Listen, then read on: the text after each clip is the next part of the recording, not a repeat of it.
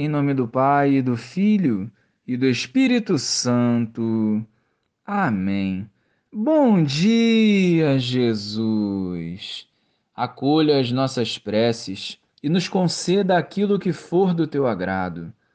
Em tuas mãos nos abandonamos, confiantes na tua providência, na certeza que cuidas de cada detalhe.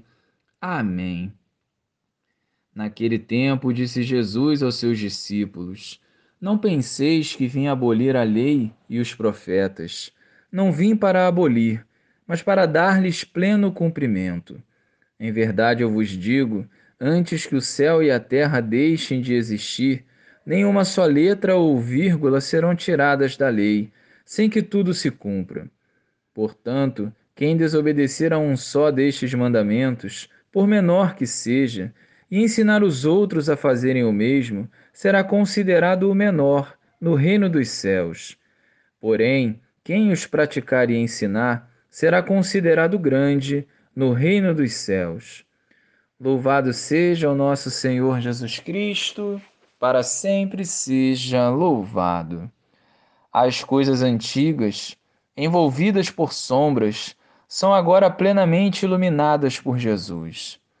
O Senhor nos chama à vivência dos mandamentos e nos revela que é preciso ter coerência entre o nosso falar e o nosso agir. Jesus, com a sua vida, cumpriu a lei, porque não viveu a própria vontade, mas sim a vontade do Pai. E o seu exemplo deve mover nossos passos numa santidade irrepreensível.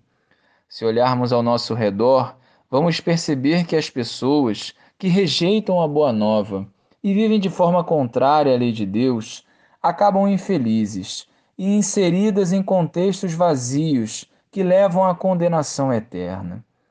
O reino de Deus começa aqui e agora. E se hoje estamos correspondendo às leis do Senhor, conforme Jesus nos esclarece, poderemos nos considerar grandes no reino dos céus. As nossas palavras e as nossas vidas devem ser reflexos da eternidade por onde passarmos. Glória ao Pai, ao Filho e ao Espírito Santo, como era no princípio, agora e sempre. Amém.